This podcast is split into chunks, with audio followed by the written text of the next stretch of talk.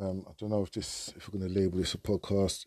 I'd say it's more of a special request and a heartfelt, heartfelt plea. Uh, being a Nigerian of the diaspora, born in Britain, I'm a Nigerian first and foremost, and I, I want to say EndSARS now.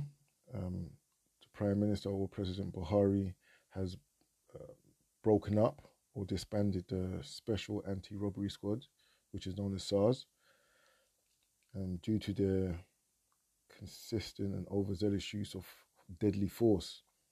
Now, my concern is that what happens to these police officers?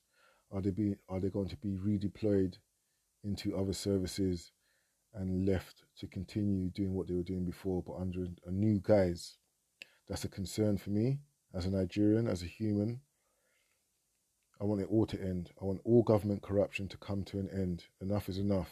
We are going to be the last generation you mess with. All Nigerians worldwide, we're going to come together on this and we're going to demand change. We know better, so we will do better. There's no point screaming Black Lives Matter and insisting on respect from our peers if we're not respecting ourselves. It's, it doesn't make no sense. It's an oxymoron. We know better, we must do better. End SARS, end government corruption. We must rebuild our country so we can look after ourselves and our people, especially those who are the most vulnerable, elderly, and those with disabilities, mental or physical. Please, let's end corruption. Let's stand together and let's do better. We all want a better way. Let's find it and let's do it.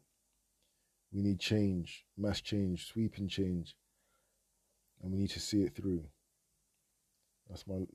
That's what I'm gonna say on it for now. But yeah, let's do better and better.